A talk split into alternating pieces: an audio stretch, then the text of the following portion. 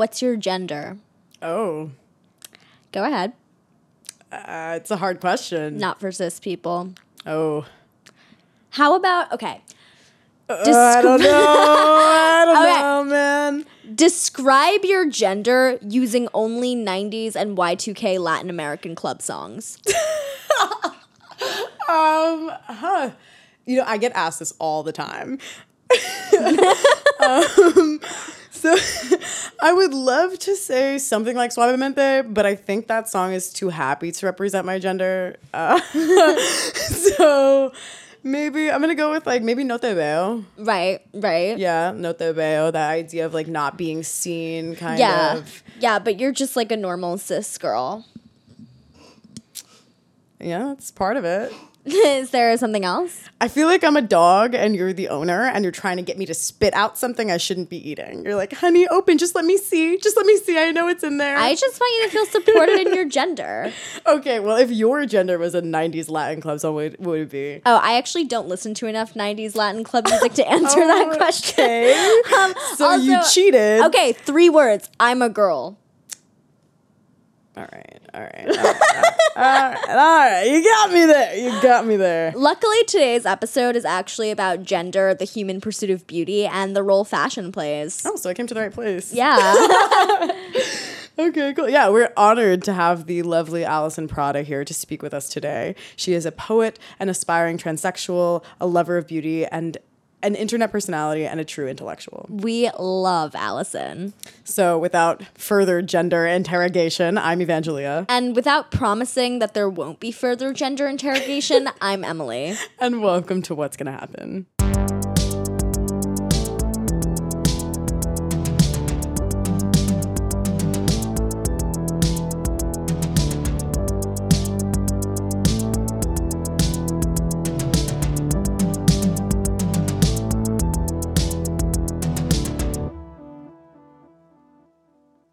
I think that like a big part of like my character or what I want to be my character is the fact that I don't have to agree with like everything that I say. I just say it. But I feel like it like lends me to be a little bit problematic. But I feel like by nature like we're all problematic. I feel like I really relate to that. Like Yeah. honestly, like I say a lot of inflammatory things without Yeah. thinking twice. Like that's definitely also part of my character. Is like if you listen to our podcast, like in other episodes and interviews we've done, like I will just start talking my I- shit. it's because I really because I grew up in the church and I grew up in this very legalistic like way of thinking, like this legalistic philosophy of like always having to like prove your goodness by what you say and what you do. And I feel like the reason why I left that is to not. And so I feel like the more that like we sort of police what people say and how people say, especially like in communities that are like traditionally on the margins, Mm-hmm. I feel like we lose that sort of like spirit. Yeah, you know, I was actually really interested by when I saw your TikTok, the fact that you went to a Hare Krishna gathering. Oh my God, you saw that. a You went in. We went Gathering. so. Oh my goodness. No, but you know what? Like, I love that you like going to different religious gatherings because Yeah. I actually like doing that too. Yeah. And so I just I wanted to know like what was your religious background and like what are your religious beliefs? Well, okay, so I grew up Peruvian and we're Catholic, you know, we're like, but that's what I thought. Amazing. and what's your um, ethnic background? My mom is Greek and my dad is Puerto Rican Jewish. oh my god, you see diaspora, beautiful. What is what's your ethnic background? oh, I'm just like European Jewish. I love that. What part of Europe? Eastern Europe, like Oh, okay, Pale of gorgeous. Settlement Yeah. area, which is like kind of Western Russia and like Ukraine. You know what's so funny? The way I connect dots, like culturally, is like very fucked up because when I, you said Eastern European, I instantly thought like Balenciaga. what's your ethnic background? I'm Italian and German. Oh, amazing, amazing. but um, yeah, I grew up Christian, um, non-denominational Christian. So apparently, like more hippie, more Right. hipster. It's like one of those like we're not like religious. We just have like a relationship with God, Right. Things like that. But they're very religious. Um, and I guess like my whole history with the church would make anyone go away from the church but i found like a very interesting like opportunity to lean in closer to like these ideas of god and like what brings people to have such a conviction over a story. Mm. And that's what i really enjoy. And so I, I love going to hare krishnas because not that i agree with what they say but i, I, I appreciate that they worship this man who is like completely feminine mm-hmm. but that represents like such a masculine idea who's like right next to someone who represents a completely feminine idea. And they're both worshipped together. You know, Hare, Krishna. Hare is feminine and Krishna is like the man. Um, but it's still feminine all around. You know what I mean? Hare Right. Krishna is like a it's like a man with long hair who's like very slender and thin, and he like dances and he's like you know very traditionally feminine. I really I really love that, and I love that they like congregate over a song. You know, I mean they do have lectures and like sermons, but most of like their whole thing is to sing, and I love that idea. And all they have to do is like proclaim the name of God, which is very Christian in a sense. But I mean, all religions like look the same. Yeah, there's a lot of similarities. Yeah. Like I said, like I also like to go to religious gatherings. Yeah. I just I like um the passion that people have. Like Yes. it's like going to a concert in some ways. I think I just like watching mass hysteria happen because I also love going to protests.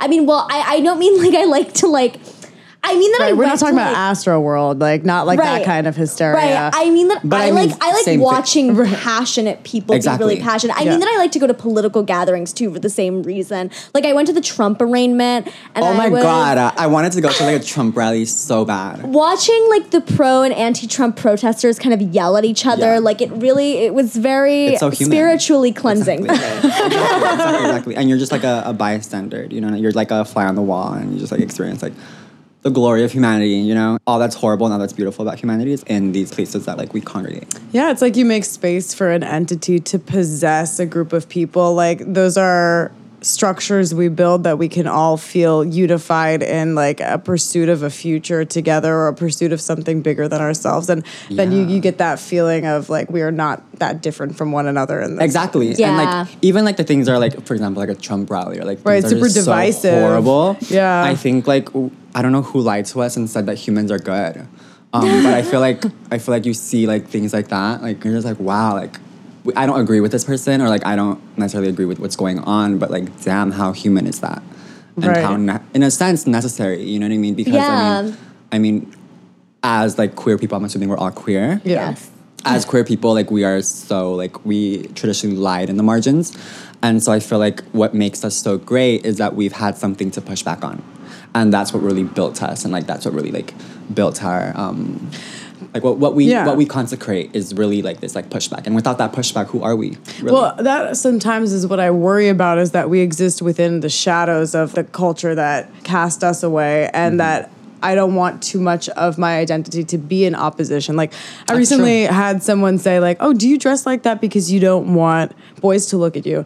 And I was like, "Oh, like I, I don't even think about boys when I get dressed. Exactly. Like, you know, like the assumption that that's how we live and the knowledge that that is how a lot of us live, like, you know, makes me sad sometimes that we do have to live in in reaction to other people. Yeah, that is that is Yeah. a good point. That is a good point. That um, I honestly think that we're able to even think about something like that because I really think like we're so privileged as like younger queer people that Mm-hmm. we have the opportunity to even even like have the hope that we don't have to do that anymore. You know what I mean? It's such a privilege. Yeah. And I think that even that like that state of being is a response to everything that we have to go through because like throughout history like there was not a single moment in history where queer people um, were necessarily like free or like Right. comfortable you know what i mean i think like we're always pushing the margins and if we're not pushing the margins we have like this muscle memory which i don't know it may be like a collective trauma response that we that we want to be put in the margins you know what i mean it's like something we're comfortable in um, i don't know if that's good or bad but i think it is I have this quote from the book Butch Femme, uh, which is edited I by saw that Sal- book right yeah, there. Sally R. Munt. I love that book. Um, and it says the problem, of course, with the inside outside rhetoric, if it remains undeconstructed, is that such polemics disguise the fact that most of us are both inside and outside at the same time. Any misplaced nostalgia for or romanticization of the outside as a privileged site of radicality immediately gives us away. For in order to idealize the outside, we must already be, to some degree, comfortably entrenched on the inside. We really only have the leisure to idealize the subversive potential of the power of the marginal when our place of enunciation is quite central. That's interesting? Yeah, I feel like I, you know, when I I looked at your TikTok and I was watching your TikToks, um, and I just I noticed that you really value beauty, and I I just like I know a lot of queer people really intensely value beauty and really pursue beauty. How much of that do you think is like reclamation, and how much of that do you think is conforming to societal norms? Like, you know, because I think it's really hard to distinguish that sometimes. Because I think like what that quote kind of gets at is that like if you aren't fully comfortable with yourself on the inside, if there's any self hatred there, if you try to be subversive on the outside, often it can just lend itself to circling right back around. Yeah, exactly. I honestly think beauty is one of my favorite topics uh, because it's like, how do I say this? I think beauty is just the best. I think it's like the best. I think obviously like there is problematic aspects to beauty because like, but not because of what beauty is, but like how we've interpreted beauty. You know what I mean? I feel like just going back to like this idea of like being human, I think like that's a part of it. It's the fact that we're able to sort of like experience beauty and long for beauty and i think that's what gives us a reason to live. And so be- this beauty as an idea is something that is just so it's so beautiful. I just love the beauty of beauty. It's something that lots of religions kill people over. Lots of religions create their constructs over. It's what makes us want to get up in the morning and do our hair and do our makeup and mm-hmm. that's the reason why we want to make friends and why we want to write and why we, we want to make podcasts Right. is because we want to sort of like in a sense we want to like live in this idea of beauty and we want to sort of take part in this tradition of beauty I, I like that you're talking all this stuff about Like, beauty, what and I it? agree. Yeah. Yeah. but I like what is what do you mean by beauty? What does it mean to you? um that's a really good question i think beauty is like i don't know I feel like conceptual categories like this are like not really like adept to like definition because I feel like once we define something, we sort of like limit it. But I I do think that beauty is um, a sort of ideal. It's an aspirational quality. It's what people strive towards. It's like this idea of like goodness in a sense. So do you equate goodness with beauty? It's and a part of it. Goodness? It's a part of it. Yeah, I think. Well, I think if you're looking at beauty as a qualia, which is a subjective experience based on your personal senses and your when you use the word pursuit, I think of goals and Yeah. like you know our taste is built based on what we want to see reflected in ourselves and in the world around us. So of course, beauty to you is going to be goodness to you. Whether aesthetic beauty equals goodness, that's like obviously not. If that's what you're asking, but when it comes to like a subjective experience of beauty, I, I would think there would always be goodness in beauty.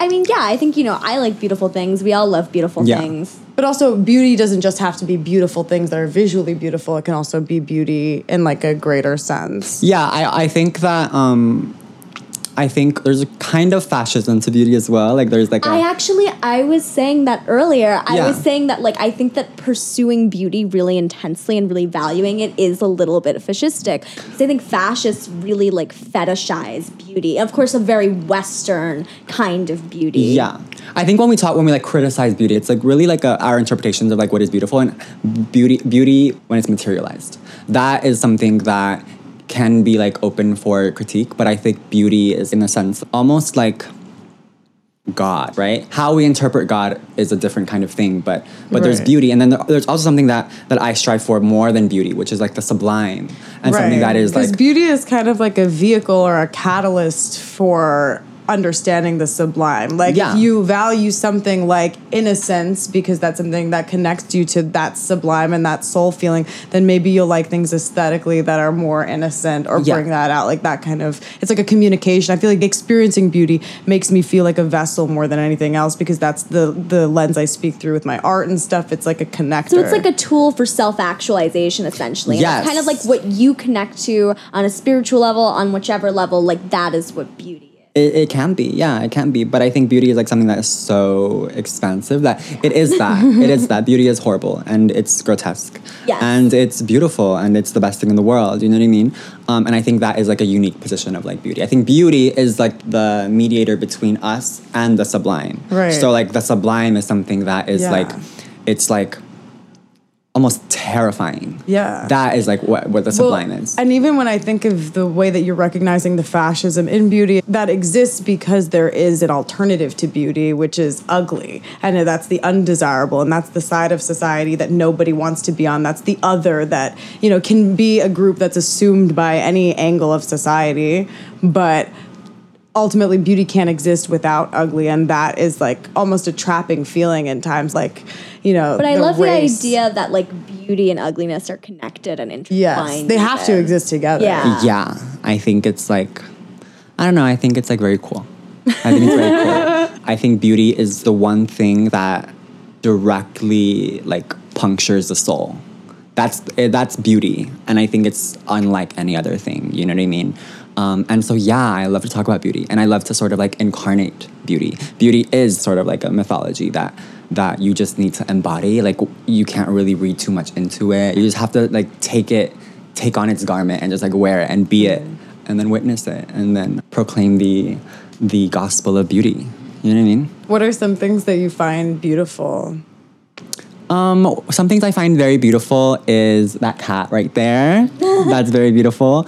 Um, I think, in a sense, like myself, I think what's beautiful is uh, old people, babies. The sort of like contemplation of things is completely beautiful. I think religion is very beautiful. Um, dying is very beautiful. I like beauty as a placeholder for fascinating, enthralling, invigorating, but not necessarily good. Because, you know, at first when I'm listening to the things that you're saying, I was like, are these just things that she likes? Yeah. You know, are they things that are like sweet, you know? Mm-hmm. But if you replace the word beautiful in all those sentences, it doesn't quite make sense. There's so much nuance that's added when you say beauty and Yeah. what is beautiful. There's like a sense of stepping back and almost taking on like that creator or like like joining with God in a way at admiring, taking that place of gratitude, where, Yeah. which we talk about a lot here. I mean, gratitude's super important to me, and, and admiring beauty seems like the best way of embodying gratitude sometimes. yeah, beauty holds our ideas of like God and things like that. And so like you can really substitute every, every anytime when, when you talk about beauty, you could substitute it for like our ideas of God. Um, Beauty is very fascinating. godliness? It is godliness. It is God. Um, it's it's just I think like beauty is. You know what I mean? Like it is these like adjectives, but it like really like transcends all those adjectives. Like it just is. Just like love, you know, mm-hmm. beauty and love. It just is.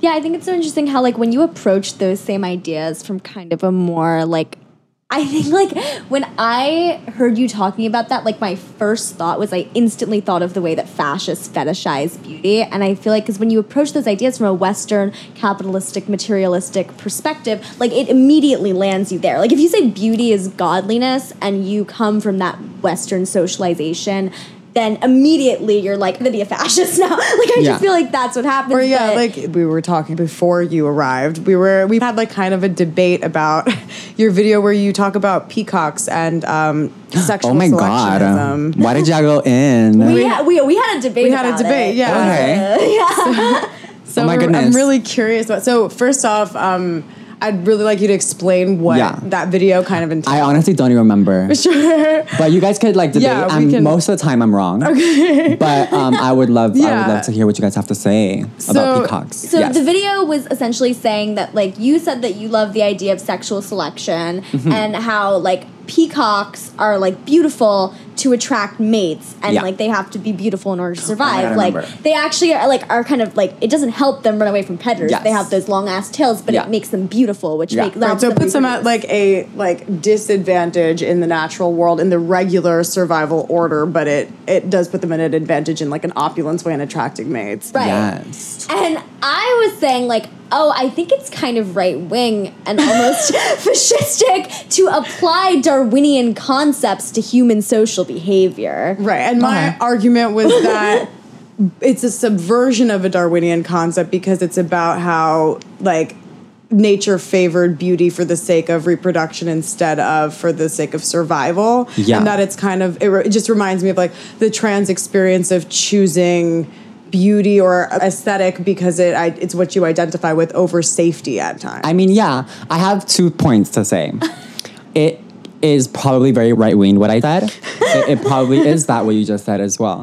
Um, I think that the thing with language and the thing with speaking about things um, is that first of all, I'm not a biologist, and so I don't know Right. too much about what I'm saying. I saying. mean, we aren't either, sense. so, like- yeah. Um, and so I think like when the, the funny thing with language is that you'll never get to where you want to be with language, mm-hmm. and so why not decorate decorate your words? Right. So And when she said she that came up because she said, "Well, she says she loves sexual selection," and I go, "No, she's just a girl. She loves No. the idea because it relates. You know, like so I- we got caught up in the it was, semantics. but it was completely philosophical in a sense Right. that poetry is philosophical, and so and so Right, it's of- like a narrative telling Right. of it, like using Yeah. the peacock as a vehicle instead of political ideology. Kind and you know i i came to that conclusion eventually like um because i feel like i'm very hypercritical of like that kind of flowery esoteric conceptual language because i am so used to like you know you don't know me but uh, one thing about me is that i like really I'd love to know you. I spend a lot of time like kind of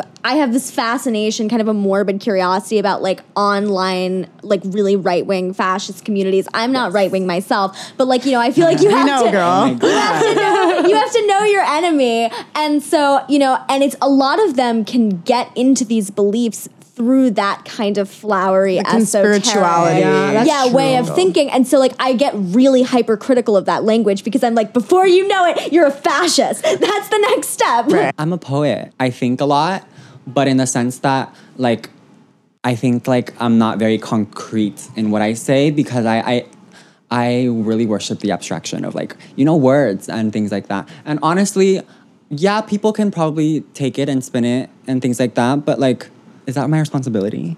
You know what Well, I mean? that's but the it- question. it, is it? Right, Am is I, it? But is it? that's a great question am, is it, am I like a, in a sense like an influencer? Um, I don't get paid for anything, you know what I mean? So it's like I make, and and if you got paid, would that mean you had more like of a influence right- over things. Right. I honestly more think in, a- sen- in things like that, like they're like what Nietzsche said, like there are no facts, only interpretations. Um, and in a sense, like if you do take it into a right wing thing, you probably already had that idea in you. Yeah. you know what I mean. And so me talking about peacocks and beauty. Um, makes you want to like worship Hitler. Like it's not up to me anymore. Like- I mean, I That's like your- definitely Right, that would- agree that, like, Yeah. you know, you're you're not responsible. Like, if somebody interprets that to mean, like, Yeah. oh, so we must do eugenics. Like, that's, That's- not your fault. Just like it's not Nietzsche's crazy, fault yeah. that Hitler and the Nazis took his ideas and ran with it. I'd be mad as hell. Honestly, I'd be Exactly. like, that is not what I meant. yeah. it's it's but it's very fascinating how humans do things to sort of like um, affirm their Well, belief systems and things like that. Yeah, it's like you reach for what speaks to you, and you know we take that role of both the reacher and the speaker, and you you don't really get to choose what gets caught, and Yeah. or even what you put out necessarily. I believe that all of us kind of pull from a collective consciousness in a way. I mean, think about what happens when you follow a train of thought, or you enter flow state, or you just let yourself talk. Like we're not constantly thinking of every word that happens. You're tapping into something that I am exists never outside. thinking before I speak. Exactly. Exactly. And that's why like most I'm of the so time I- tapped in. Yeah, and that's why I look forward to disagreeing with myself. Because Yes. it's like Yeah. it's like, oh wow, like why would you say that? or like, mate, damn, I agree, and like, damn, you kind of ate with what you said. Mm-hmm. Um, and that's why I really think like I don't, I don't want to take really too much ownership over what I say because like Right. when I think it's just me, sort of like putting my like stamp of Yeah. approval on something I that think- I don't really yeah. own. In a sense, I can't really explain it. I, I think it's a good mentality. It's so healthy, and it's really Yeah. the way that we need to level ourselves because I think right now we're struggling a lot with how much responsibility each of us is assigned as a user of the internet, someone who's sharing information. Like I said about like kind of the speaker and receiver roles, like we play both so hard and on such an elevated platform, and everything happened before we could create social conventions to follow. So now people don't know how much we owe each other. You hear someone of like a high caliber who gets canceled say, "Well, I was only like 14 when that happened," and you're like, "Yeah, shut up, whatever." Yeah. But like if it happens to us, we'd say the same thing. And like, you know, we talk about cancel culture a lot and how that manifests, and like it's a frustrating topic. Yeah. But like it, it's interesting that we don't know our social responsibility. is I, I think that like I don't know, I feel like we will always fail when we sort of like expect us in reality to abide by the social etiquette of the internet. Yes, so um, true. and I think that we don't know the difference between like reality and the internet now. Um, Yes. And so I think like we sort of expect to abide by this like Right. etiquette or like this and culture. We don't know the difference not between we who move. we are online and who we are in real life. real like life, not yeah. only not understanding like the social convention differences, but even our identities. I mean, sometimes I find myself looking at my own Instagram like this is me. Like this Yeah. is me. Like this is Yeah. how I am in real life because in a sense that's the avatar you assume when you go into this online world. So how, like drawing that divide is crazy. And then you you're someone who has like a big following, so how do you kind of like make I that honestly, separation? oh my goodness, it's like not my fault that people agree with me. Um, and so what, I'm so, always saying this. So what I very like self-centered, huh? But um, I I don't know. So the reason why I wanted TikTok or like why I did TikTok is because it was such an easy way to like remember. It's like my notes app in a sense. Like I I write, and so in order for me not to forget this train of thought, I like say it. Um, and it's very cool because you could like structure like what you say and how you say it into a video, which serves the structure of an essay or for the structure Yeah. of like Yep. just like how you think and it, I, it really does it does a great job archiving like what you think Yeah, you can do a lot with like Um, yeah. the format of TikTok Exactly. and like these videos. Yeah. and so is it my fault people like what I say or people disagree with what I say because there are a lot of people that do disagree with what I say um no but I I kind of like the controversy Yeah. Oh um, yeah. and I, love just love the fact that people on TikTok appreciate something that I have to say. You know what I mean? That mm-hmm. really isn't like a get ready with me or things like that. It's like, very cool. It's very cool. But then when it comes to like kind of angling yourself towards this audience of people who now expect you to say things, it's not that it's a negative thing. I mean, we are experiencing it even with having like public long form conversation. Yeah. Like it's insane to even think that hundreds of people listen to just us talking to each other and it's it's a beautiful thing. But at the same time like you oh know, Oh you've kind of talked what There's like a weight of responsibility on it. Don't worry. Don't worry. no, I was but yeah, I'll like shake it off. Like, I say crazy things. Like, on oh, this yeah, yeah. Oh my like God. crazy things. and we've never gotten any like negative backlash, like knock on wood, but like everybody is super receptive. Coming three, Yeah. two, one. I'm reading But, the comments um, now. But I think about like you talked about taking on the voice of the narrator when speaking to people, and why do we take on kind of like the man voice when we pathologize things and angle ourselves outwards? So, like, kind of where do you feel like putting on that part of yourself comes into play when you are speaking to this audience that's kind of waiting for you? I think like there's a very uh, special quality between like with humans is that we're like incredibly like self staging, um, which is the reason why I love fashion because I do think like fashion is sort of like materializes like this like if life is a stage and fashion dresses that stage, which is why I love fashion in that sense because it points to tragedy. Um, but I also I sort of like take on that like mantle in my own life is that I only am who I pretend that I am. And so I do take on this role of like an intellectual academic person because I think it serves a certain purpose. Um, but Well, I think it serves a purpose for people to see someone like you in that position, taking that level of authority and taking it interesting, yeah. unapologetically.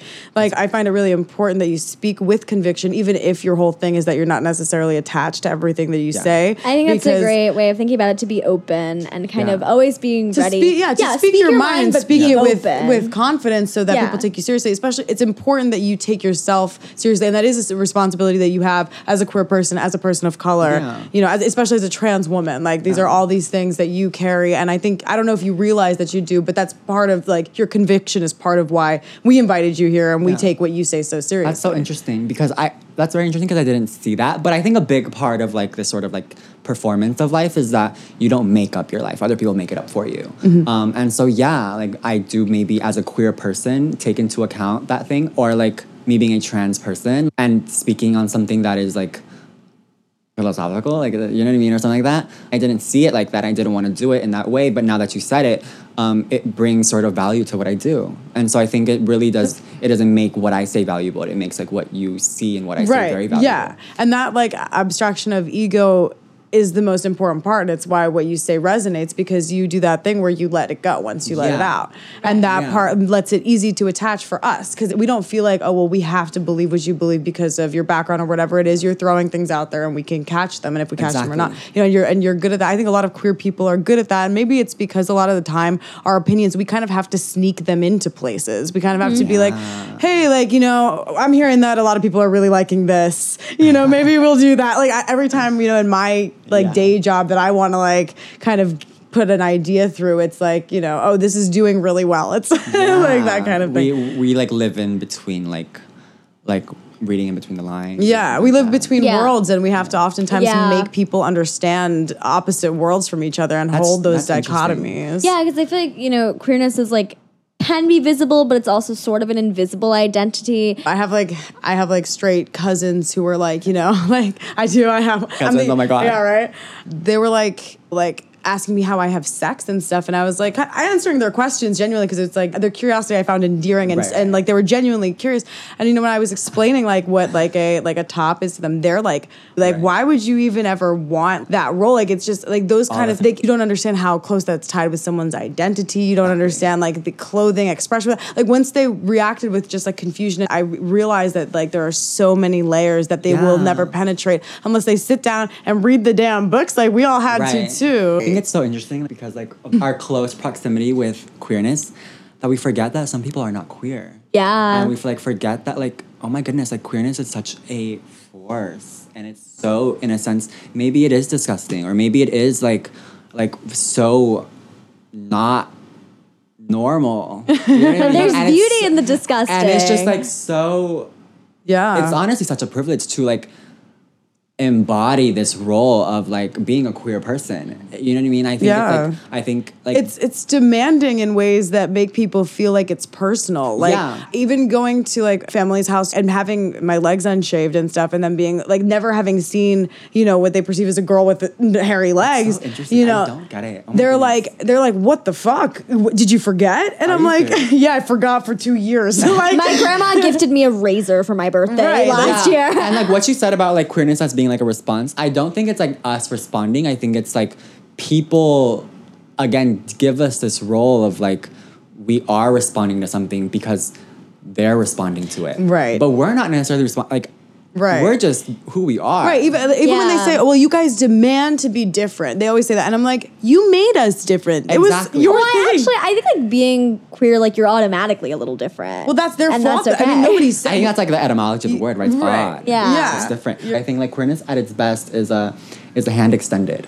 Um, because I think queerness I, a lot, especially like in this like Western world, um, I think we've defined queerness to be like a self identity, which it is a self identity. But I think like maybe it's me being a little bit prophetic, but like in the future, I think it's gonna be very redundant to like dwell in queerness as a self identity because I think queerness Right. really is a responsibility to like the society that we live in. You know what I mean? It's a responsibility to be queer. It's a burden, but it's so worth it. You know what I mean? It's a, it's an what is the expensive career. responsibility? Um, I think queerness is always stuck in the middle between like what is and what's going to be. And so we have responsibility to sort of secretly lead culture in a certain way. So you're you saying like, the lean into we're yeah, we are, we are. and Oh, we that is are. the I mean, absolutely. But but the idea of leaning into ourselves as these quiet mediators that like kind of move culture aside and like places that you don't see. I mean, obviously we're trying to get representation so that there's credit for those things. Right. Like, what is the responsibility of being queer? I think it's not something that's like said. I could say what I think the responsibility of being queer is, and in a in like a superficial sense, like we are the trendsetters. But I think also like. In a sense, morally, maybe if we don't lead the, the culture, we question the culture and we question what is moral and we question what is good and what is bad and what is queer. There's a you know what lot I mean? of self-sacrifice Yeah. wrapped up in that, though, Yeah. and it's kind of like I think a lot of us are like, God damn, why do I have to do? it? I don't want to do it. Like, why, you know, and that's that like the mourning for straightness or for cisness that a lot of us go through when we're making that transitional period. I remember realizing that I was never going to be able to escape this, no matter how hard I tried, Right. and then having to be like, okay, like, I, because I, knew it was a burden, you know, I knew it was going to be this thing where I'd have to carry the weight of a culture that isn't ready for the kind of person that I am, and Yeah. that's like it's not just my own identity; it's all of their demons too. That's one of the most frustrating things about being queer is that everyone always tries to say we're so sensitive, but we're also dealing with like double the weight of everybody else. And then talking about intersectionality, like the more marginalized identities you have, the more weight of other people you have to carry. I think that is true. I think it is a burden. And I think right now it's not going to not be a burden. And so I think like you just got to learn how to carry it well. Yeah. And we do carry it well. You know what I mean? Um, We know gay people are a burden. Oh yeah. but the, I mean, yeah, that, that, that is true. That is true. Um, but I think like, uh, like the burden is dealing with the other gay people. Yes. Well, as two girls and lesbians, the burden is dealing with the other parts of the community.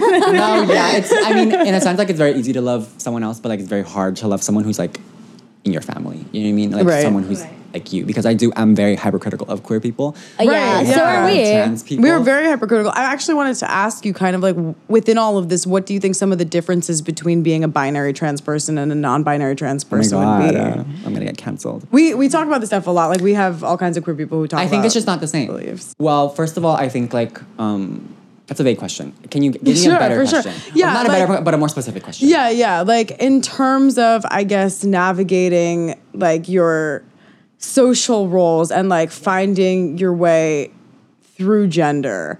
You know, like you know, have you ever had like non-binary as a stepping stone, or did you just like transition? You didn't have that experience. Yeah, I- But in what you see online and like how people interact, like, do you notice? Yeah, um, something that I've I've done subconsciously since the beginning of like my sort of like being socialized as queer is that I've never identified myself. I've given my identity to others. Um, because it's really just something that I would rather not deal with because like I would go crazy if I was conscious about the way that people misgendered me or the way people socialized me. And so in a sense, um, I think a That's lot That's how I feel too. And then they all tell me that I'm repressed. whatever. I mean, in a sense, like, okay. But I think like a big part of my identity is not how I self-identify, but it's how I'm identified. And whether it's my queer life or whether it's how I am as a person or whether it is my ethnic background or whether it is my intelligence. You know what I mean? Or like every aspect of myself, um, there's a level of self-identity that's important to sort of motivate how you express yourself in, in real life in society, but a big part of it is how you're identified. I didn't want the burden of like, for example, me as a trans person, always having to sort of like proclaim my gender identity or proclaim my pronouns. It's exhausting. And also because the fact of the matter, personally for me, I look like a man. You know what I mean? Or like I am socialized as a man, as a male. And so of course people are gonna misgender me. And it's something that I can't take personally. And so a big part of like my to keep my sanity is to give my identity to others. And by doing that motivate me to sort of like commit to this role of the feminine and commit to this role of who I am psychologically, philosophically, spiritually, and whatever the hell. You know what I mean? Because I don't move in the body of a female. That's a fact that I'm okay with because that is what makes me transgender.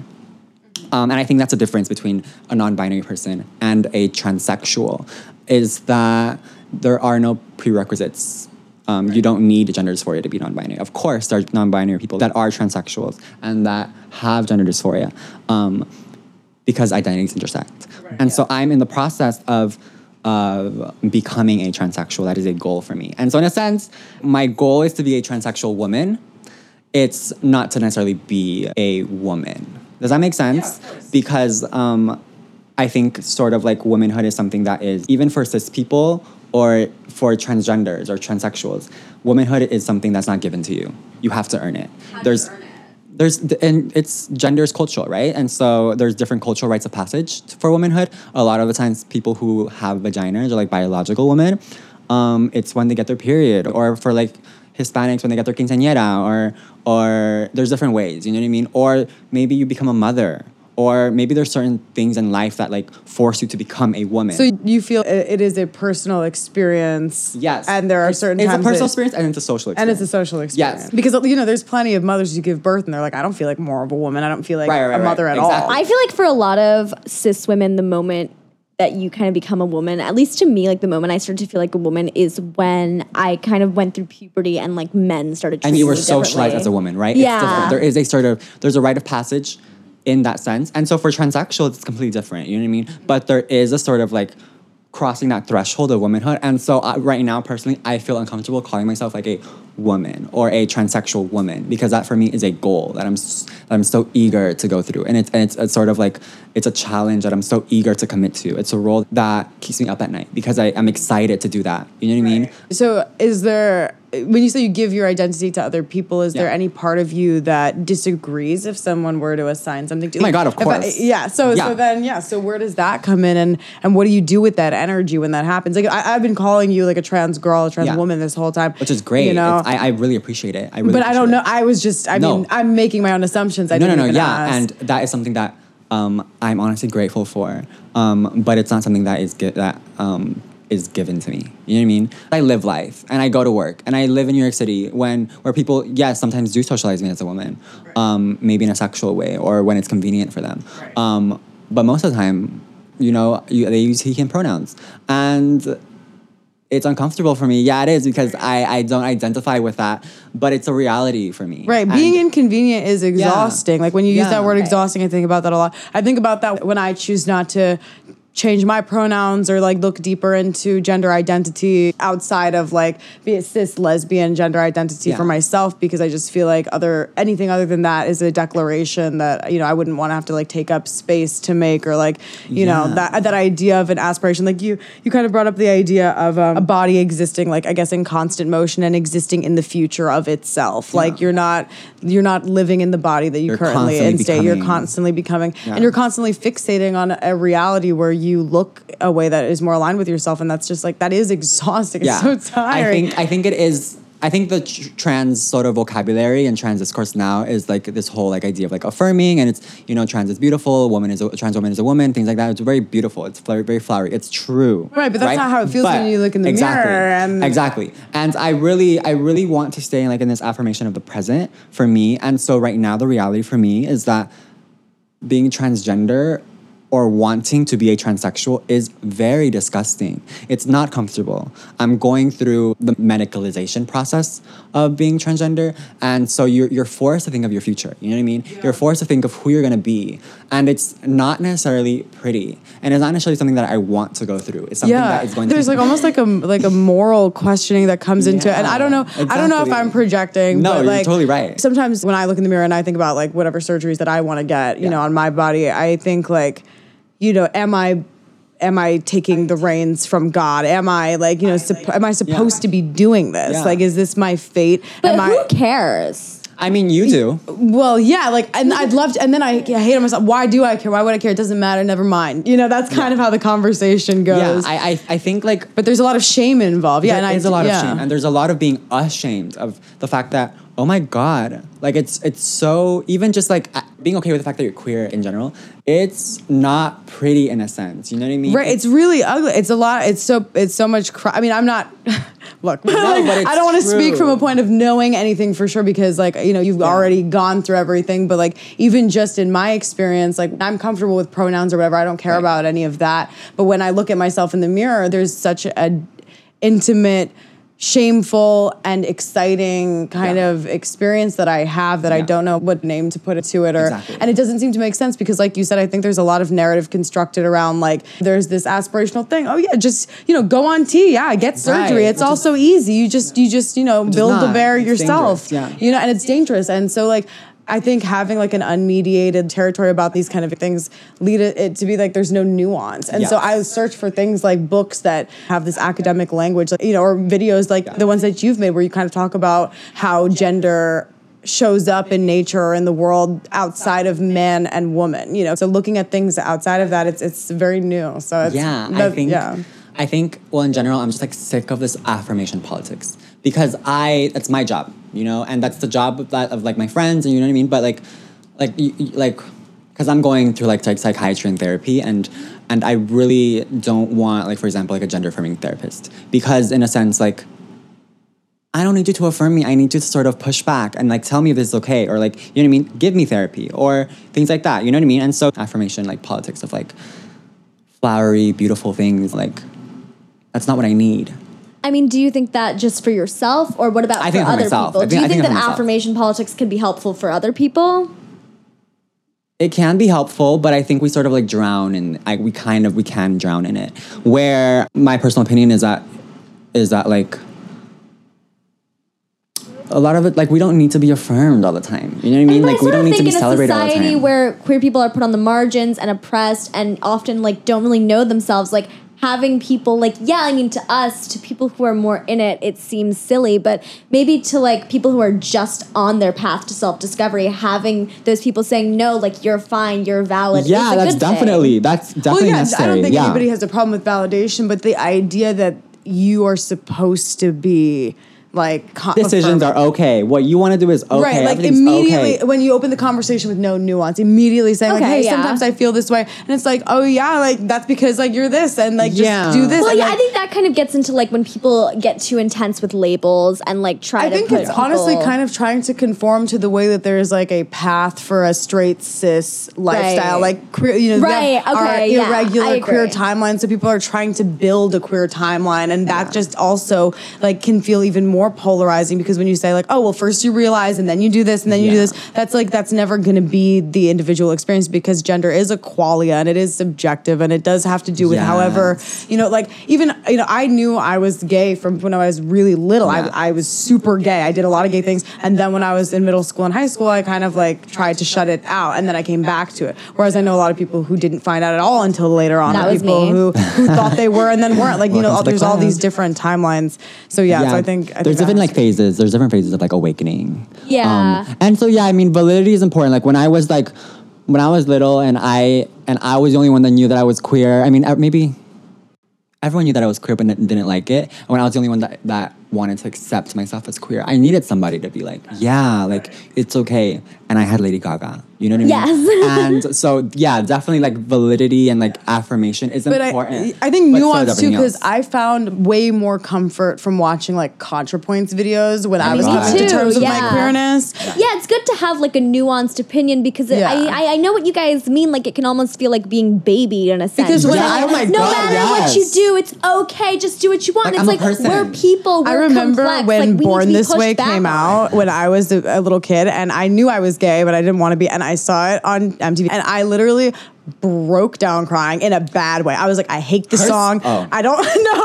I was like, I was like, I don't like it. I don't know why. I feel really uncomfortable, and I need to go cry. true. You know, and like that was it was part of it. It was like someone just aggressively telling me that I was like okay, and I was like, no, it's not though. Yeah. There's like something really wrong. I think like I think Lady Gaga's confused. I'm confused. We're all, You know, kind we're all we're really confused. I kind, I kind of miss that anxiety. You know what I kind of chased miss when I was barely introduced to There's really comedic experience. gold in like not being out of the closet to yourself yet, but like knowing that you're gay deep down Yeah, inside. Because that's splashing like, my face hilarious. Oh my god. like every night when I was like in high school, I would take an edible, convince myself I was gay, and then be like, "No, that was just the drugs talking," Yeah, and then like a be like, "No." no When and then Brittany do it and. Santana would kiss, Weed I would go splash my face with cold water every I'm time. crying. Oh my goodness, really? Yeah, I was like, I, I I don't know what the fuck was wrong with me. I would pray to God. I was like, please, please, Oh. no, please. But that was such an affirmation that you were. Like, oh you oh know? my goodness. Oh, exactly. So every time I felt that shame, it just reinforced it. So I lived in this like shame cycle. Maybe that's why I think that like shame and sex are so connected. Oh, like of I course. really, That's I really think that like sex the is sex all about nostalgic. shame. it's because we're very nostalgic for that tension. of, like, yeah. right. Yeah. I mean, the Like, best is is it. The best is like when you pretend it's not supposed to be happening. Oh, yeah.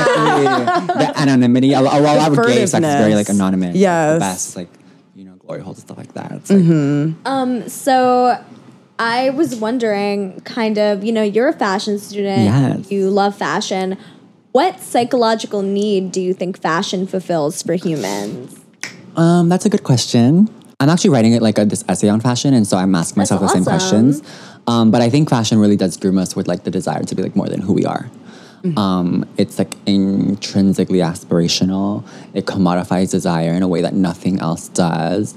Like right after the Industrial Revolution, like it just like skyrocketed, and so it's like um, Valerie Steele. sh- She's like this fashion writer. She is the head of the museum at FIT, and she writes that fashion is like capitalism's love child. And so in a sense, it is it's this like intrinsic like capitalistic need to consume for the sake of consumption. Um, so that is one thing. It also protects our bodies. You know, we co- we come into this world naked, and so we have to like design our way out of like this wilderness. And so fashion also produced that. Fashion also produced or help sort of enforce hierarchies. Um, So do you think kind of that like I think that's interesting. Like do you think fashion is almost kind of what makes us human in a way? Yes. Like that Oh extra goodness. like self-actualization and that like one of the first things that humans did, at least in the myth of Adam and Eve, like when they realized Yes. they it's make clothes, clothes. on. Yeah, it's because of the fact that they had shame and they were ashamed Right. that they realized Fashion, They realized their body. Sex, Yeah. it's Yeah. all connected. Yeah, and Exactly. The idea of like dressing out of shame is so interesting because the idea of dressing up is a reaction, and like it, you can't wear an outfit in a vacuum. You have to wear it as a response to something To- else. yeah. All of our clothing needs to be taken into context. Yeah. The idea of like butch femme and like embodying like the parody of like heterosexual couples or like heteronormativity by like embodying that is a way of Mm-hmm. Like rewriting the narrative of humanity. Yeah, I think like um, it's a Western thing to dress because of shame. When sort of like Westerners came to like different indigenous nations, they described like for example like this I forgot his name, but he um, he came to Australia and he described this like lowly Australoids that leave a savage and naked existence. They weren't necessarily naked; they were they were like they were clothed. You know what I mean? But what th- this this They didn't um, cover their boobs. The women didn't cover their right, boobs, uh, this essentially, this philosopher Ruth Barcan, she, she she writes on nudity, and she says that what we consider clothes can have profound consequences because there is no simple opposition to be clothed or being naked. And so yeah, because the Western people, these white people, were informed by what the Bible talks on nakedness, is that they assumed that. Oh, like you must be a savage, you must be uncivilized because you're not ashamed of your body. You don't wear clothes in the way that we wear clothes. In the same breath, like um, this, this, uh, uh, I always forget people's names, but this like Aboriginal lawyer, she talks about how the um, Aboriginals they mark the time before and after the wearing of trousers is like before and after colonization, which is very interesting that that clothes mark colonization and it is a symbol and it is a semiotic to towards morality. You know what Well, I mean? yeah, to the Western Christian viewpoint, the purpose of clothes is to cover the body, Yeah. which is shameful and sinful and it's sexual. to affirm it's to affirm the psychological modesty you know what i mean Mm-hmm. because there there was anthropologists who i forgot his name again. But um, he, he talks about how modesty is a it's a psychological emotion that sort of materializes itself with clothes. He writes about andamanese women who are definitely clothed but very naked in the, in the sense but they also show a great deal of modesty because they only necessarily wear an apron but when they want to change their apron they go to a secluded spot and change their apron. You know what i mean? And so in a sense for us they're incredibly naked and incredibly immodest for- incredibly right. immoral but clothing sort of like portrays the emotion of yeah. modesty it portrays the emotion of Yeah, of it's etiquette. even like how Hasidic Jewish women wear wigs. exactly Right. People on the outside are like, "Well, it looks like hair, so what's the point?" Right, but like That's the not point is that it's supposed to be like your actual hair is for your husband, and so it doesn't. It's not about just covering up the Exactly. hair. hair. It's about covering up your hair. Exactly. Right. Yes. The, the personal identity is intrinsic in fashion because Right. everything exists in the context of yourself and what you're consuming yeah and fashion yeah fashion like language exists in the context of its own cultural codes Fashion is like a mother in like apple cider vinegar or something. like, like, so like it's like ever creating, ever consuming, Yeah. like its own like microbiology. yeah it, fashion is like it's paradoxical because it exists to affirm the present and yet it's always about something else It's right. It's also I mean? pulling from the past and predicting the future at the yeah same time. fashion really at, at its best is a verb like it satisfies psychological needs it satisfies sociological needs it satisfies anthropological needs maybe philosophical needs al- although fashion traditionally is like something that philosophers try not to talk about because it's mm-hmm. something that like plato i think he said that, that fashion just decorates the body. He he considered the truth to be naked. Um and so But I think if we look at- the clothes like hiding yourself. Yeah like our, ourselves as a vessel between you know ourselves and the sublime and of god and of everything Yeah. that we've kind of talked about then our bodies are evidence that we even exist as part of god at all our bodies carry our souls and so Yeah. adorning them is kind of like adorning god and it's kind of like Yeah. paying homage to something bigger than ourselves because we, we care about the way we present in a world where we're perceived Yeah, I think a lot of the times dress is material. It's also um, dress is written. Dress is also it's a symbol for things. You know what I mean? Dress works a lot like language. Fashion is a lot like language. Roland Barthes is a linguist. He made a whole book about Oh, fashion. yeah, I think that's so the true. It's a way of fashion, fashion system. communicating. Yeah, Yeah, and fla- flagging is like a, the best example Yeah. of that. I think like the idea that we s- literally speak to each other through like different ways of wearing clothes. Or Yeah. the ways that like rich people will try and wear plain clothes to try and obfuscate the fact that they're rich. exactly, exactly. But while flagging to each other how rich they Exactly. are. Exactly. That they're so rich that they don't even need to be Right. flashy. Yeah. fashion sort of like makes the body into like a moving hieroglyph. I think it's very fascinating. And so fashion is like language, but it's not language. And it's its own language. Um, but again, like Roland Barthes, he talks about like this language of like the fashion system, and he sort of like he asked the question of like if fashion is a form of communication, if fashion is a, a, a its kind of language, then it must have its own internal syntax. It must have its own grammatical structures, and it's very important for me as like a fashion student to figure out what that is. You know what I mean? Because there is like, this fashion that exists materially. this fashion that exists in like for example fashion magazines or fashion photography that means a lot but also this like written fashion um, diana vreeland said what is fashion without literature you know what i mean it's very interesting that the Bible mentions clothes a lot. What's it that you can't mix fabrics? Isn't Yeah, you can't mix fabrics, things like Yeah. that. Um, but in the sense that, like, also like, um, clothes can be a substitute for the body. In the sense that, like, Jesus in the gospel, when he was like he was in this crowd and and this guy who was sick, he couldn't reach Jesus, and so he touched his garment and he was healed. You know what I mean? Um, and so in that sense, fashion takes the sort of like the essence of the of of us as people. We sort of like Right, and we can put that use- burden onto onto clothes and onto Use fashion. it Yeah. to to define our essence, and Yeah. we use Right. our essence to define the clothes Yeah. we're wearing. And so there's a symbiotic relationship Yeah. that makes it an extension of ourselves. dress Like, can also be like a it can also be completely immaterial and completely like as a symbol or a metaphor fashion clothes exist as metaphor for example like this writer talks about the fabric of being or like when people are investigating something they unravel a thread and you know what i mean? Things like that. Um, in like the Gnostic tradition and the Gospel of Mary Magdalene, or the anonymous writer, but Mary Magdalene, she writes that that the body is the garment of the soul. Us as humans, we've never been without clothes, um, and so it's such an incredible way of describing the self, describing who we are as people in the clothes that we wear. And because it's something that we've never been without, it's something that we ignore most of the time. You know what I mean? People who are not necessarily fashionable ignore fashion, but the first thing that they do when they wake up is dress themselves. And so everyone it partakes in the tradition of, of clothing.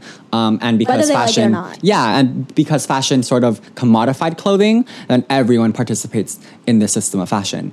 Even if you consider yourself not participating in, the, in this in this like system of fashion, you still reap the consequences because you, you're deemed unfashionable. You're deemed un with the times, uncultured in a sense. And so fashion is again synonymous with culture. I'm writing this essay and I start off like saying that fashion is a shadow of our civilization. You know what I mean? Because it's always here. It's always beside us. Sometimes it's beneath us if, if we don't care for fashion, but it's never away from us. It's always gonna be.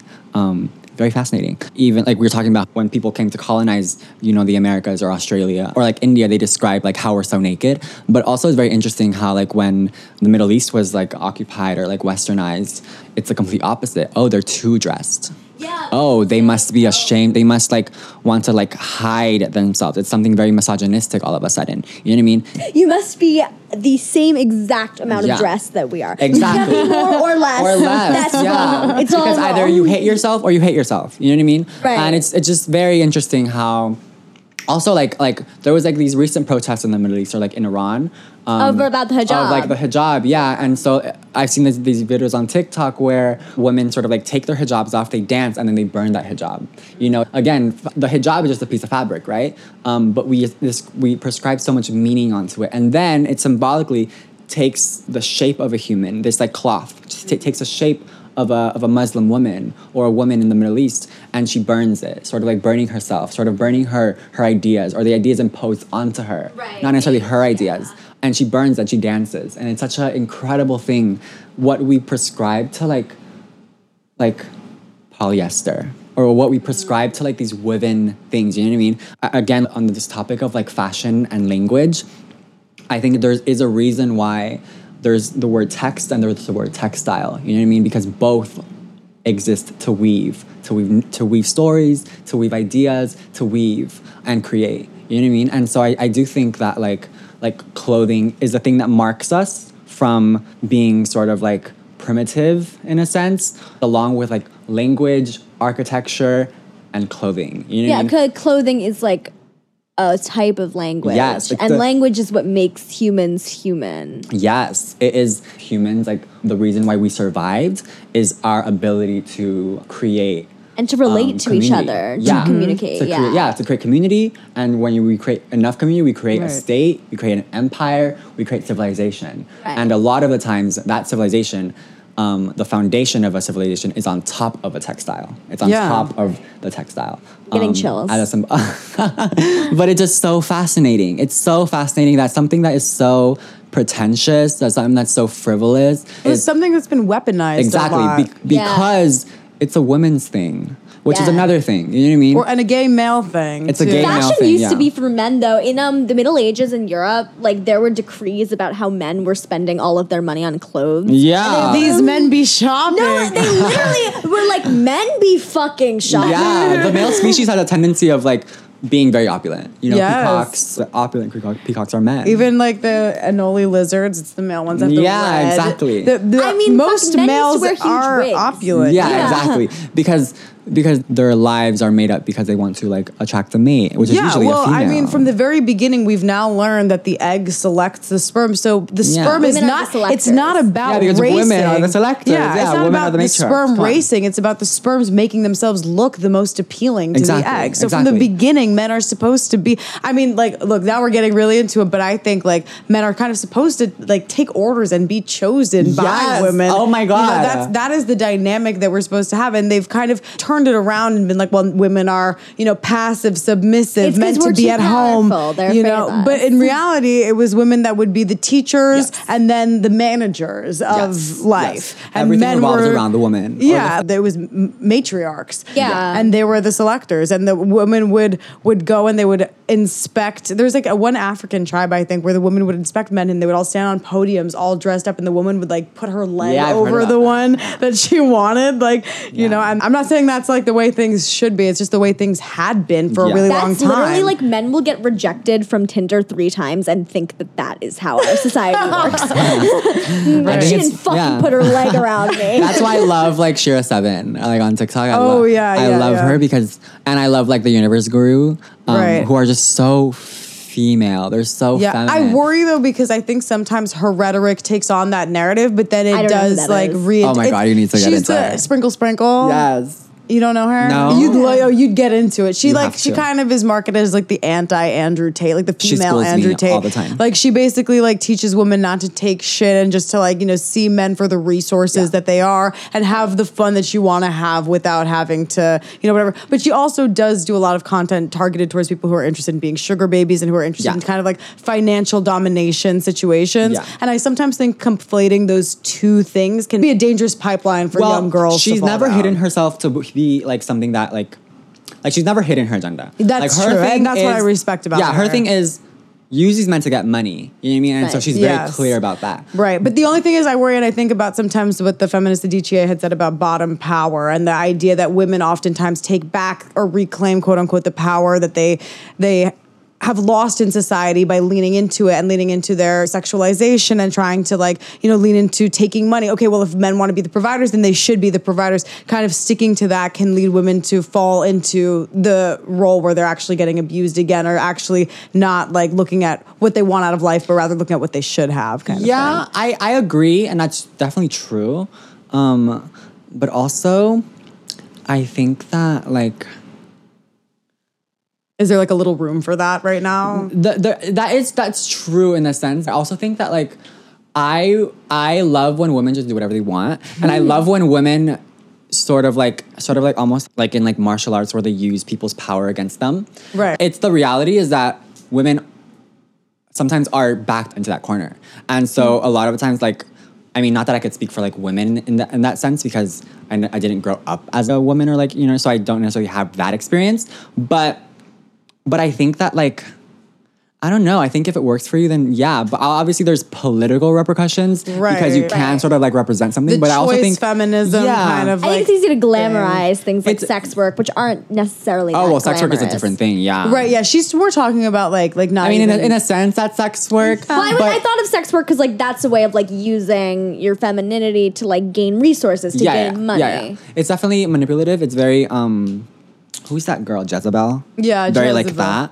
Um, I think it's uh, sort of like dark and things like that. But I think sometimes it's necessary. And so not as long like, as you have a strong foundation for understanding as long as you your know womanhood in Yeah, all yeah. of that, Yeah, I think. Yeah, as long as you know what you're doing. And that's the problem is equipping people with this information for free on a public forum by just throwing dangerous. it out there and knowing how much of a cult of personality someone like her is. That's true. You know, There's it's like nothing without consequences. you know, if you see that you're profiting and you're benefiting, then you know you have a quality about you that's getting people to listen. And so there's a sense of self questioning that I think should come with that. That I'm not sure if she does, and would be not part of her brand to show to us. But I wonder sometimes if, If she she knows. knows. that she is potentially like causing people to get into a lifestyle they're not ready for because they feel Yeah. it's kind of almost like that you know affirmation? Yeah, I politics think that you talk I about. I think she talks about that.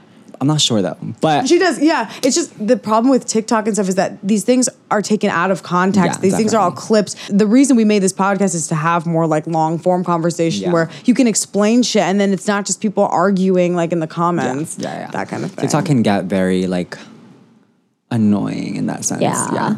Um, but yeah, I I love her. I've learned a lot from her.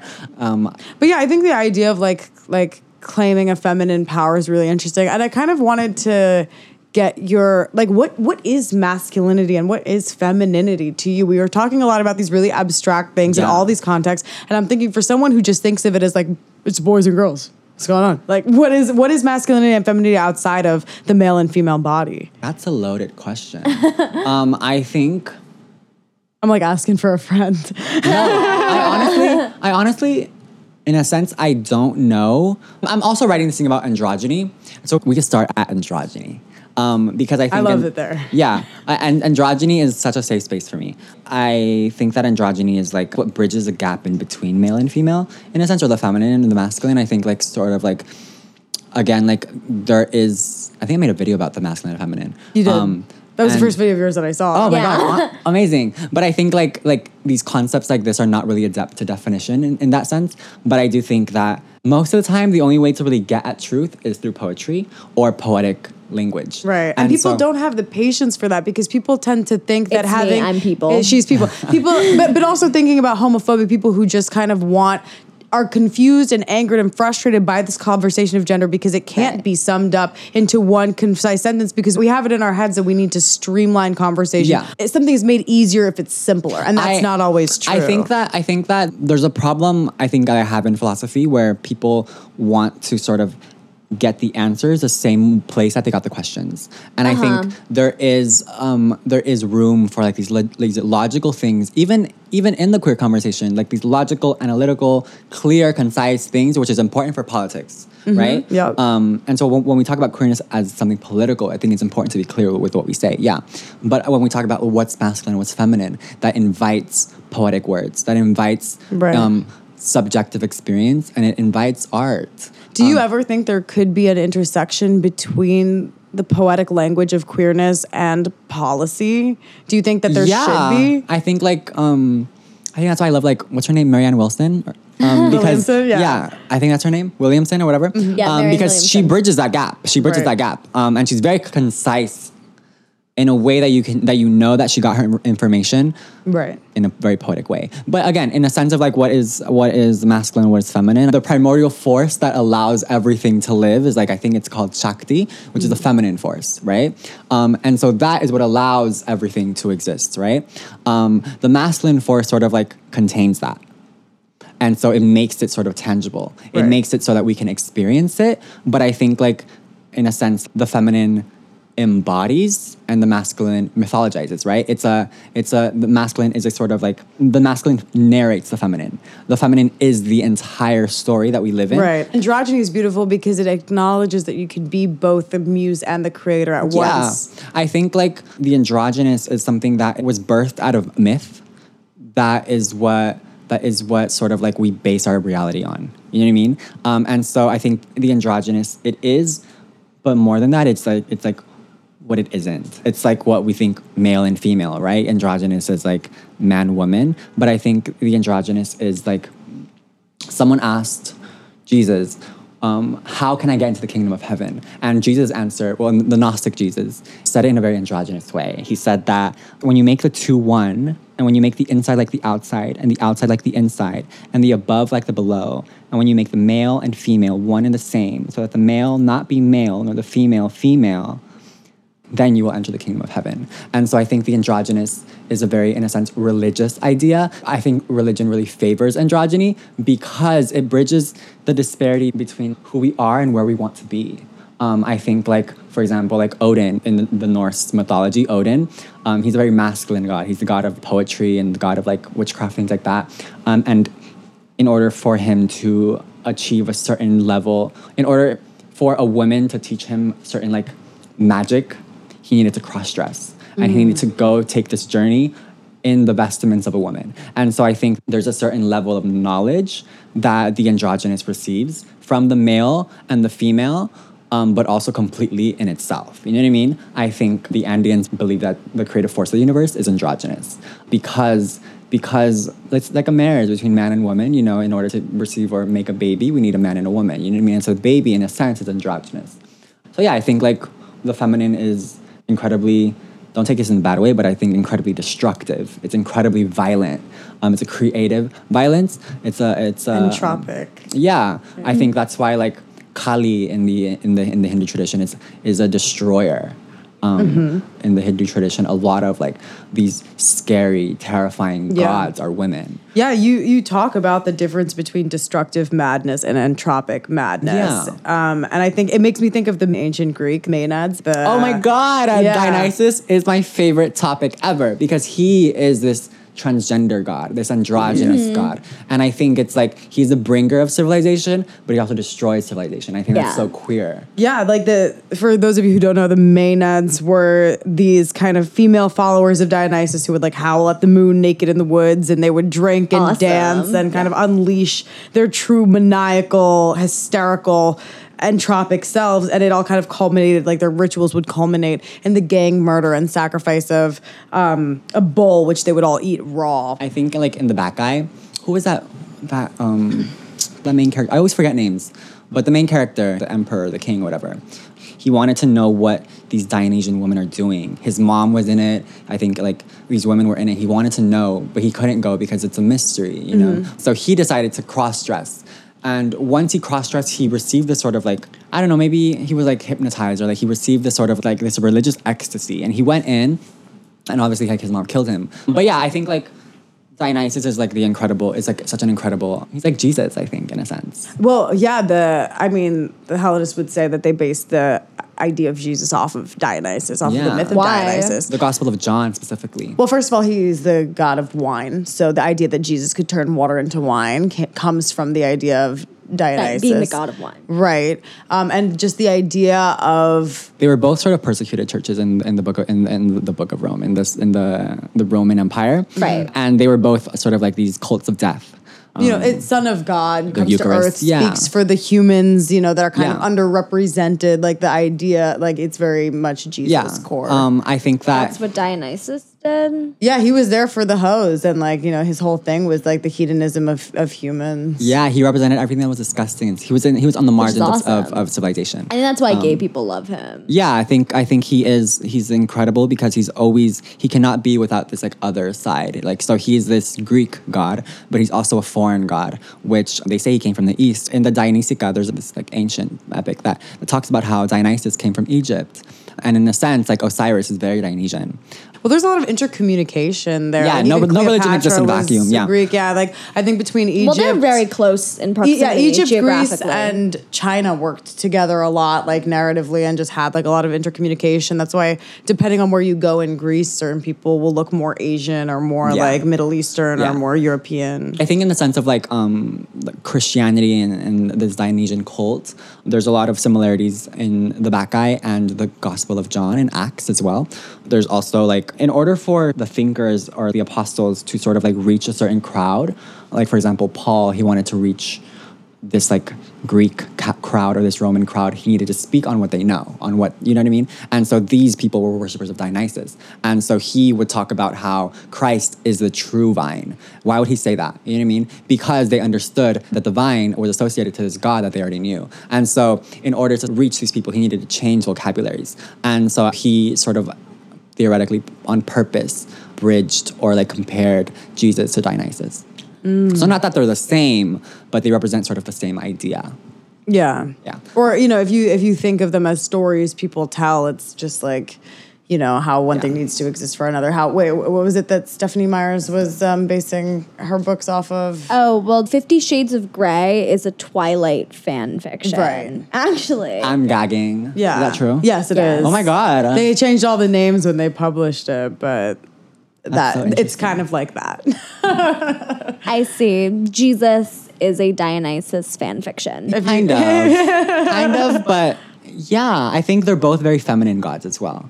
I think like uh, Pier Paolo Pasolini in one of his movies, he was like Pasolini, like the one that directed Salò. the pedophile film director. Yeah, um, he, he he talks about he was like Christ, like crucified, looking like a girl, because it's true. You know what I mean? Christ is like this very patriarchal God who is imagined as something who's very feminine. Um, and I think there's something very important in that. I went to Peru.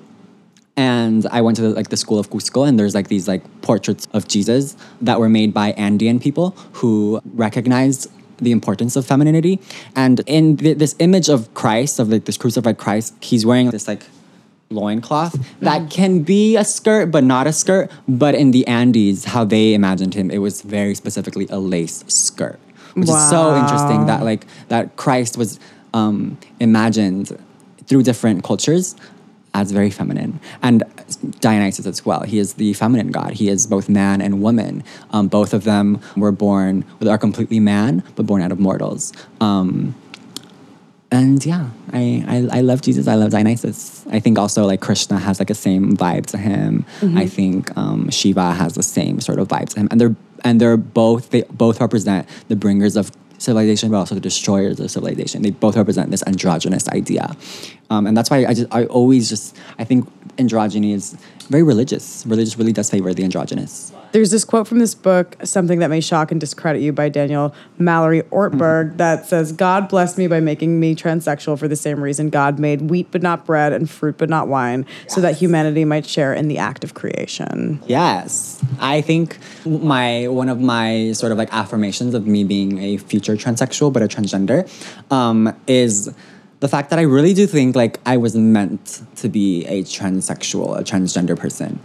Because of this idea of like the same reason why religion favors the androgynous, I think like like in this like third space of being, that's where all our longings are. That's where all our ecstasy is. That's where our contemplation is. In between this question and the answer, one has to think. And one has to sort of like, and I think I, my responsibility and I think my, my gift is that I, I choose to embody this, this like heterotopic space. Foucault talks about like heterotopias and heterotopias are like, are in between dystopia and utopia is a heterotopia. It's almost like a liminal space, a third space of being in in space. But I think in gender, I think we could also take like these heterotopias in context. You know what I mean? And he specifically says that heterotopias undermine language.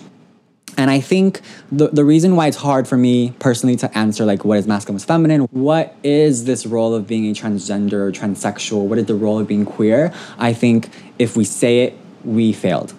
You know what I mean? It undermines language. If we if we say it, we feel, but we have to keep talking about all of this no matter I think what. it just is. It's like like Such an unsatisfying and it's so- satisfying Yeah. exactly exactly. It is the answer to the question that the title of our but show it, asks. it forces you to go on that journey and it forces you to move. Once you receive that answer and you're static, girl, you failed. You know what I mean? It forces you to move. It forces you to, what the fuck? I'm not satisfied with it. And so I have to figure out that answer. I have to go and do it. You know, to do, to be queer, that's the role of being queer. It's such a heavy burden. It's like an expensive perfume that's just so worth it. It's so worth it to be queer. And it's something that I don't want, but something that I need. You know what I mean? Well, that was so beautiful. Thank you Yeah, that was so amazing. much, Yeah. Alison Oh my Prada. goodness. Can you tell um, everyone where to find you or like plug anything? You can find me on social media. You can find me. Um, I live in Bed-Stuy, so you can find me there too. we'll just Drop give but yeah, my my my Instagram is Alison Prada with two A's. Um, my TikTok is. This is my oh my TikTok, God, guys. This is my TikTok, guys. um, and yeah, I don't have a Twitter anymore. Um, but yeah, you can find me anywhere, honestly. And um, I'm. I- I'm writing something and I don't know where to put it. I should I should, Maybe I should make a, or I should make a Substack, right? My Substack is gonna be Alison Prada, Mm-hmm. and if it's Awesome. taken, then go support their work. But I, it's gonna be Alison Prada, okay? Um, yeah. Perfect. Thank you so much. Thank you so Thank much. you. Oh my goodness, that was amazing. And with that, thank you guys for listening. You can follow us on Instagram at What's Gonna Happen Pod or on Twitter at WGH Pod. And don't forget to subscribe to our Patreon where we take requests for episode topics, Q and A's, and post bonus episodes every really every once in a while. And from the liminal space in between fashion, beauty, and gender, this has been What's Gonna Happen.